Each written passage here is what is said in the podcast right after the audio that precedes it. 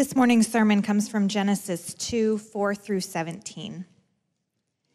These are the generations of the heaven and earth when they were created, in the day that the Lord God made the earth and the heavens, when no bush of the field was yet in the land, and no small plant of the field had yet sprung up. For the Lord God has not caused it to rain on the land, and there was no man to work the ground. And a mist was going up from the land, and was watering the whole face of the ground. Then the Lord God formed the man of dust from the ground, and breathed into his nostrils the breath of life, and the man became a living creature.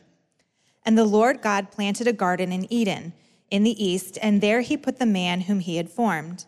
And out of the ground the Lord God made to spring up every tree that is pleasant to the sight and good for food. The tree of life was in the midst of the garden, and the tree of the knowledge of good and evil. A river flowed out of Eden to water the garden, and there it divided and became four rivers. The name of the first is the Pishon. It is the one that flowed around the whole land of Havilah, where there is gold. And the gold of that land is good. Bdellium and onyx stone are there. The name of the second river is the Gihon. It is the one that flowed around the whole land of Cush. And the name of the third river is the Tigris, which flows east of Assyria. And the fourth river is the Euphrates. The Lord God took the man and put him in the Garden of Eden to work it and keep it. And the Lord God commanded the man, saying, You may surely eat of every tree of the garden, but of the tree of knowledge of good and evil you shall not eat for in the day that you eat of it, you shall surely die. Why You Hate Work. This was the title of an article in the New York Times several years back. And in this article, uh, they noted a survey, they referenced a survey that had been done uh, of over 12,000 workers worldwide that revealed pretty, conf- and, and with much confirmation, uh, people that are lacking fulfillment in the workplace. Listen to some of the results of this survey of these 12,000 plus people. 18%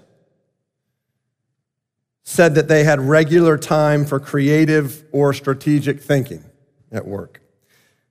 25% said they didn't connect to the company's mission or didn't feel connected to the company's mission. Or only 25% felt that. 33% felt like they had opportunities to do what they enjoy most. Only 36% said there was overall positive energy in their work and at their workplace. And 37% said they had the ability to balance work and home life. They they summed up this survey in the article and said this only 30% of employees in the United States feel engaged at work. And that number globally in the other countries of which they had surveyed dropped to 13%. A global poll conducted by Monster.com revealed that 76% of people experience what they called significant Sunday night blues. That three quarters of people speak of Sunday night being a time of anxiety or not looking forward to going to work Monday morning. Now, those are not stellar t- statistics. They reflect I think, reality. But why? Why is this the case? A lot of us would be quick to point to bad bosses. A number of you would throw your arm up. Or bad managers. Or toxic work culture. Or a failure of leadership. And while all of that may be true, that's not the core reason. I believe the core reason of why this is a reality is because we don't have a good answer to why we work. That we don't have a good answer to the question, why do you work? Genesis 2 has a good answer, and we're going to explore that. Why do you work? First, to fulfill a need. in verses seven and eight, there are two very powerful observations that lead to the same powerful truth. Look at verse seven. Then the Lord God formed the man of dust from the ground and breathed into his nostrils the breath of life, and the man became a living creature. The life of God, the very life of God, was breathed into the man. This is a parallel to what we learn in Genesis 1 that man was created in the image of God. That means that God breathed his image into mankind, into human beings. Second observation look at verse 8. And the Lord God planted a garden in Eden in the east, and there he put the man whom he had formed. God planted a garden, and then he put someone in the garden to take care of it. What we learn here is that God works. God worked to create the world, God worked to plant a garden. Now, those two observations that were made in the image of God, God breathes his very life into us, and that God himself works, lead to one very powerful truth. And that is God works, therefore, being made in his image, we work. That work was not a product of the fall of Adam and Eve in Genesis 3. Work didn't come after Genesis 3.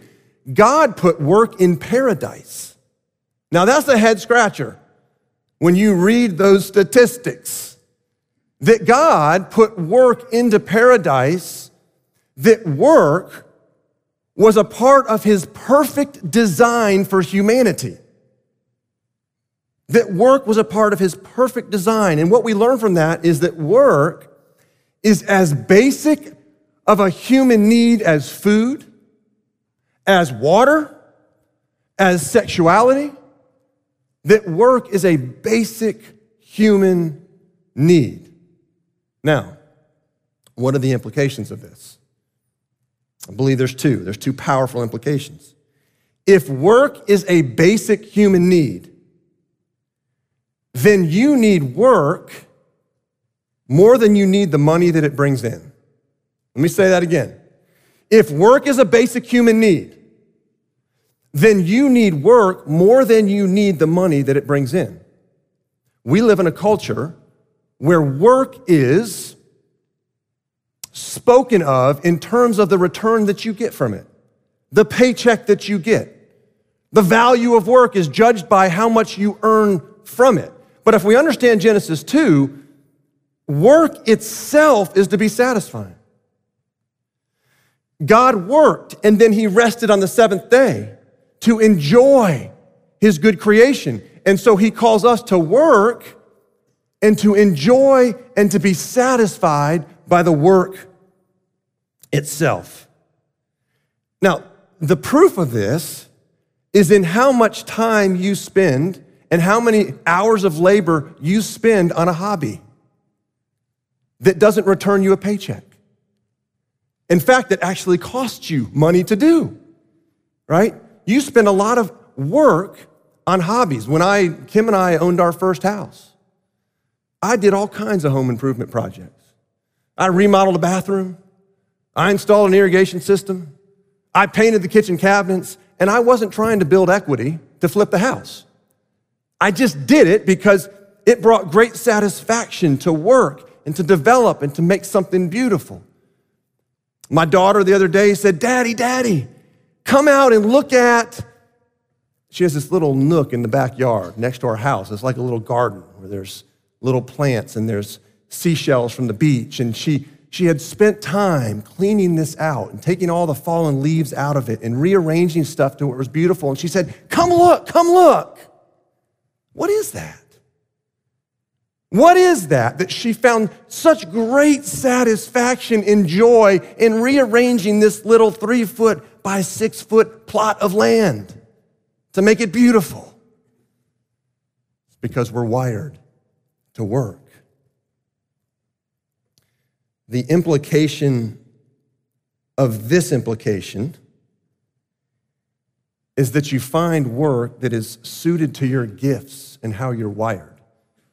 That the number one question that you should ask about work is not, and I'll speak to everyone, but certainly to college students who maybe are seniors and you're getting out of college and looking for a job. The number one question is not what is the best paying job. That's not the number one question. The number one question is what type of work am I built for that I can find satisfaction and enjoyment participating in? Second implication if work is a basic human need, then you should no longer think of work to be something you get through quickly to get to leisure and pleasure. Notice the rhythm here. God doesn't say for six weeks or for six days rest and one day work, right? Nor does he say, uh, you know, half and half, rest for half and work for half. No, just quite the opposite. He says, work six days, rest one. Work is actually a thing that we can take in large chunks without being harmed. Right? Leisure and pleasure is great but we can only handle so much of it. Right? We are wired, we are wired uh, to work. A pastor attended a community prayer breakfast, and he sat at a table with a group of men he didn't know at this community prayer breakfast. And the conversation came up around retirement. And there was one man at the table who this pastor says was probably in his early 50s, and he was talking about how forward he was looking to ending his career. He couldn't wait to get to retirement. And he, said, he said, My wife and I had a conversation about it this morning. And his wife asked him, What are you going to do when you retire? And he said to his wife, I'm going to sit on the couch and watch TV all day, every day. And nobody at the table said anything except for this pastor. He couldn't keep quiet.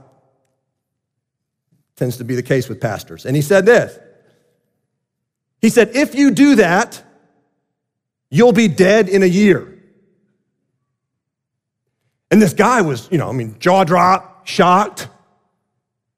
Said, Why? What are you talking about? And he said, If the lack of meaningful work and purpose in your life doesn't kill you first, your wife will. now, we're getting to marriage next week, so we'll put a pause on that. But we are, we are wired and designed to work. It is a basic human need like food, water, and sexuality. So, why do you work? Number one, it's a basic human need. Second, to make culture.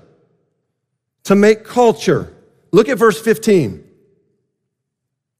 The Lord God took the man and put him in the Garden of Eden to work it and keep it. What does this mean?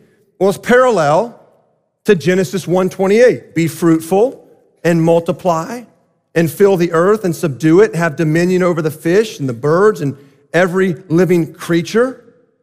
It's a command to take the raw materials that God provides and to develop it into something that is useful and beautiful for the glory of God and the flourishing of humanity. That's what it means to work it and to keep it or to take care of it. Whenever you bring order out of chaos, I'll speak a second to you administrative types, right? who love order. When you bring order out of chaos, you are continuing the work of God to fill and to form and to make culture. Uh, whenever you draw out creative potential, those of you that are teachers, whenever you draw out creative potential of a student, You're continuing God's work of forming and filling and making culture. Anytime you unfold creation and develop it into something that it was not for human flourishing and for the glory of God, you are participating in this creative cultural development. The word culture, we get it from the idea of cultivation. That work is cultivating the earth, it's cultivating this world. Think about it. Why didn't God just speak a word and create millions of people in the beginning with thousands of human societies and settlements? Uh, God could have done that. Uh, why didn't He name the animals in Genesis 2? I mean, He named things in Genesis 1. Clearly, He had the ability to name. Why didn't He name the animals? Because God was giving humanity the task of developing and cultivating human society. That He has put that on our plate. Work is culture making, it's the cultivation of the earth. Farming takes the physical material of soil and seed and produces food. Music takes the physics of sound and rearranges it, rearranges it into something that's beautiful and that gives meaning to life. When you take fabric and make a piece of clothing, when you push a broom and clean up a room, when you use technology to harness the forces of electricity, when you take an unformed, naive human mind and develop it and teach it a subject, when you teach a couple how to resolve their relational disputes, when you take material from God's world and put it together into a beautiful piece of art, you are continuing God's work of forming and filling and developing his beautiful world, taking the raw materials and developing it into something that's useful and beautiful to the glory of God and to the flourishing of humanity. And this means, and this is massively important that we hear this, this means that all work is sacred. All work is sacred. The words, the verbs work and keep in verse 15 are the same verbs that are used to describe the service of the Levitical priests in the tabernacle in Numbers chapter 3. The task that God gives Adam, and by extension humanity, has a priestly nature to it. It is caring for sacred space. Every square inch of this earth is sacred space because every square inch belongs to God. And He has given you a slice of the garden, so to speak to work and to take care of. This means that the work of a pastor, the work of a missionary, is no greater or no more important than the work of an electrician, the work of a teacher, the work of a homemaker, the work of a doctor. All work is sacred. There was a team of researchers from the University of Michigan and Yale who were trying to do a study on how people handled what the world would call unglamorous jobs. How people approach their jobs when it's an unglamorous job according to the world's standards. And so they chose to study the occupation of hospital janitors. And what they found, at least in this one hospital, major hospital in the Midwest, was shocking.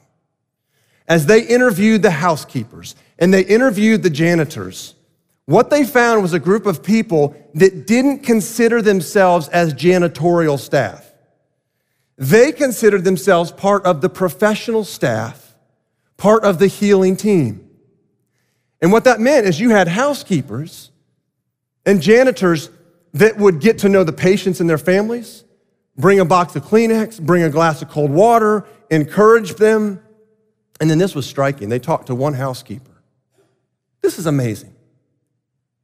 They talked to one housekeeper who would rearrange pictures in the rooms of comatose patients, hoping that the change of scenery might have a positive effect. All work is sacred.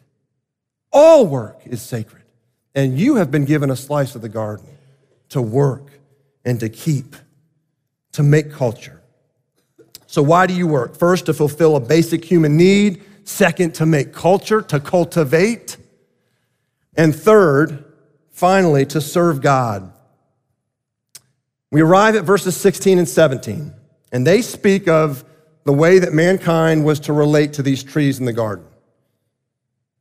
And the Lord God commanded the man, saying, You may surely eat of every tree of the garden, but of the tree of the knowledge of good and evil you shall not eat, for in the day that you eat of it, you shall surely die. Now, verse 9 says there were two trees. There were tons of trees, but identifies two trees the tree of life and the tree of the knowledge of good and evil. The tree of life and every other tree outside of the one of the knowledge of good and evil led to life. The tree of the knowledge of good and evil led to death. And you say, what, what are these trees all about? What's the significance of these trees? What does it mean for work? There was nothing magical about these trees. There was nothing magical about the fruit on these trees. They were no different than a fruit tree that you have in your backyard. Okay? They were not magical. They were sacramental in the sense that they were a physical means to a spiritual transaction. Physical means to a spiritual transaction. The tree of the knowledge of good and evil represented the tree of self sufficiency, of, of human autonomy to determine morality apart from God. The tree of the knowledge of good and evil was the tree of independence.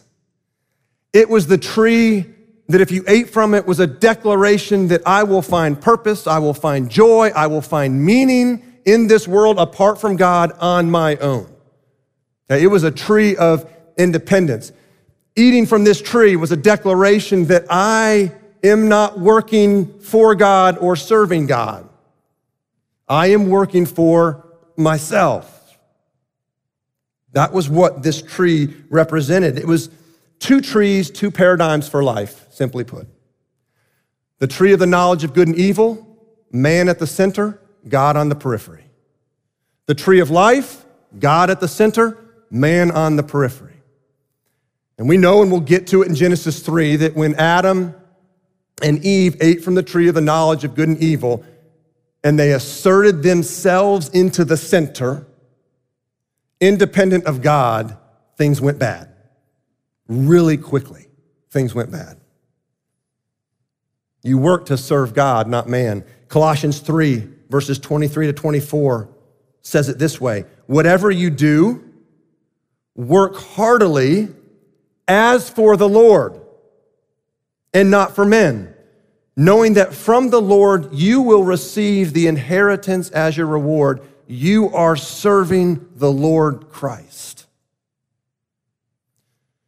Now, what happens when you don't serve Christ in your work? When you functionally aren't working for Him? What happens? Two things happen. First, you won't do quality work that is beautiful in and of itself. You will raise the bar of your work as high as your boss takes it, or as high as your manager takes it, or you will raise the bar of the quality of your work as high as you need it to get the paycheck. Right? There, there will be a lack of, of excellence. Dorothy Sayers writes an unbelievable essay on work. And I would recommend it to you. You can Google it and find it. But she asked this question in this essay. She says, What should the church be telling an intelligent carpenter in its congregation? She asserts that most churches would tell that carpenter, make sure when you're not working, you're not getting drunk, you're being a good person and show up at church on Sundays. And she responds quite firmly to that and says, The very first demand, this is what, what this carpenter should hear, that the very first demand from God to this carpenter is that he make good tables. She goes on to say this Church, by all means, and decent forms of amusement, certainly. Speaking to the yes, go to worship, absolutely. And yes, make sure your entertainment is honoring, sure.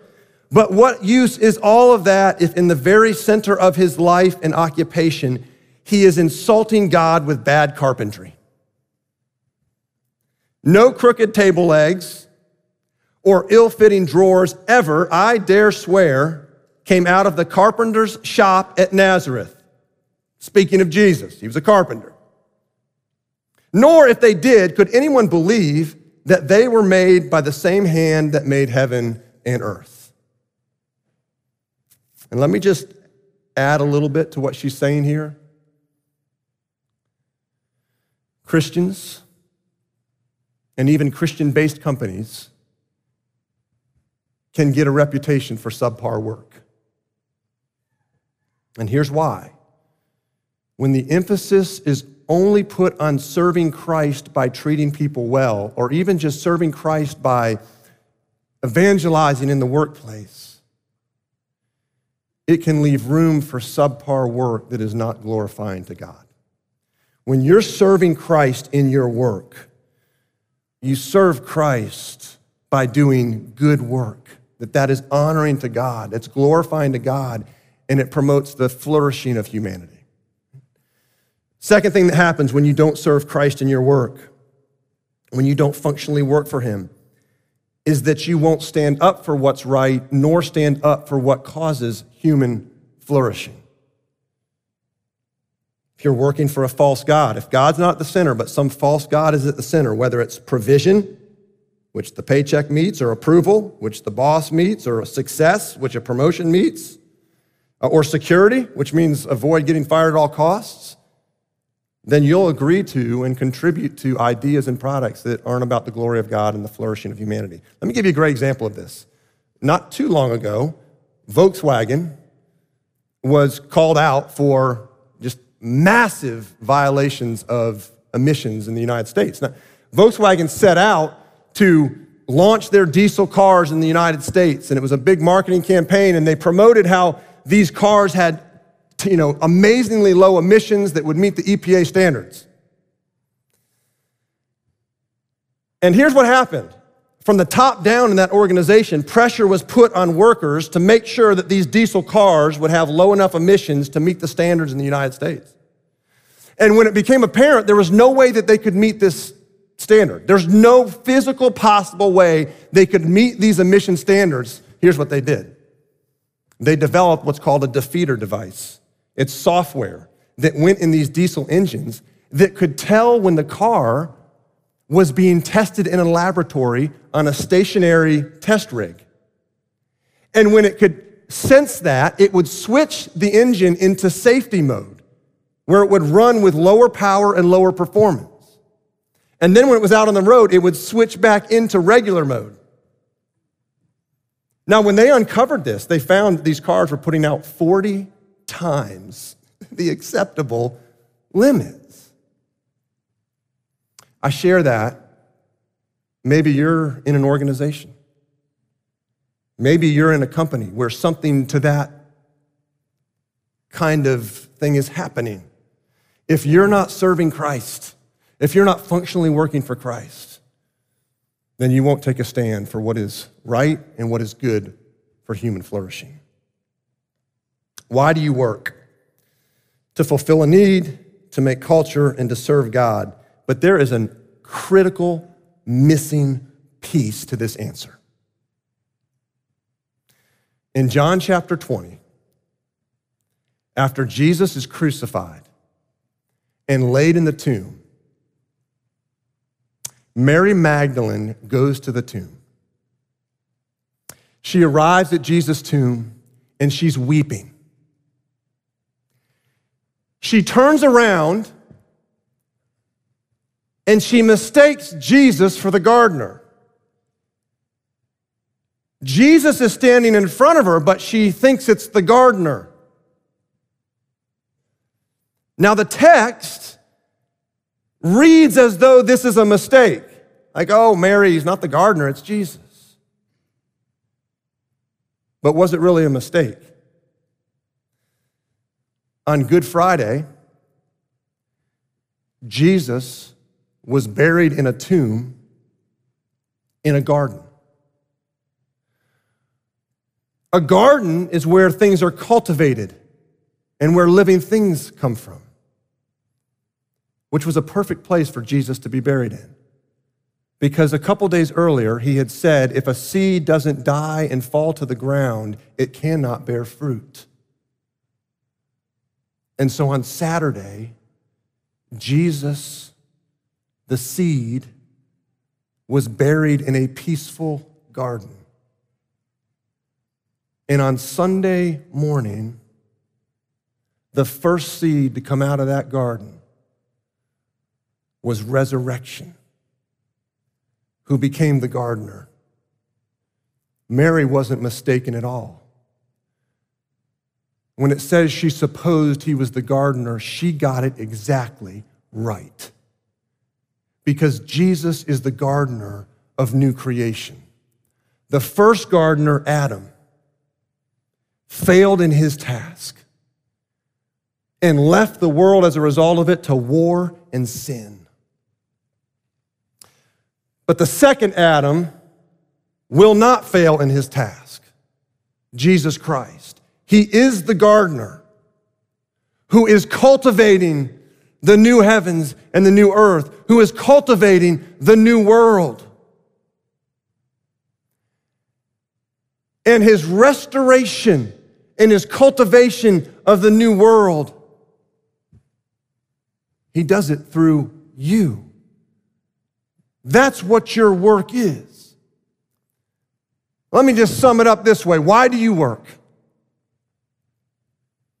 You work to partner with Jesus to cultivate new creation. Let's pray. Father, we confess our views of work. We certainly know with the fall in Genesis 3 and with sin that work is hard and it's frustrating. There's thorns and thistles, and we'll get to that in Genesis 3. But Father, we confess even just lacking that understanding of why we work in the first place. It is a part of our basic need. Would you convince us of that?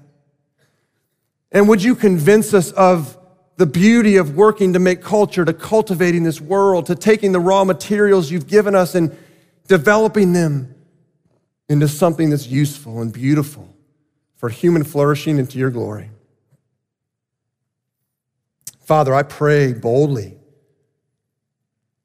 as we return to work tomorrow, maybe even some this afternoon or this evening, when we return to work that you would renew our vision of what we're doing, that we would see the slice of the garden that you've given us, that we would cultivate it to your glory, to the flourishing of humanity, that we would go to work knowing that we are serving you, Jesus, that you are the gardener. You're the second Adam. You're making things right, and you have chosen to use us, broken sinful people to be a part of that work. So, would you help us to partner with you, Jesus, this week in cultivating new creation? We pray this all in Christ's name. Amen.